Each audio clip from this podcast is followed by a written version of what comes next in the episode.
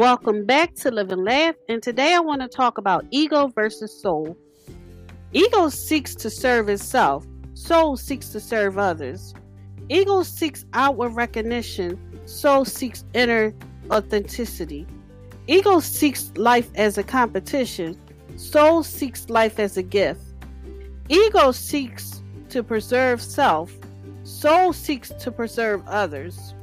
Ego looks outward, soul looks inward. Ego feels lack, soul feels abundance. Ego is mortal, soul is eternal.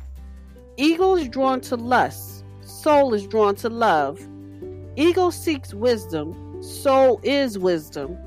Ego enjoys the prize, soul enjoys the journey. Ego is caused to pain, soul is caused to healing. Ego rejects God, soul embraces God. Ego seeks to be filled, soul is eternal wholeness.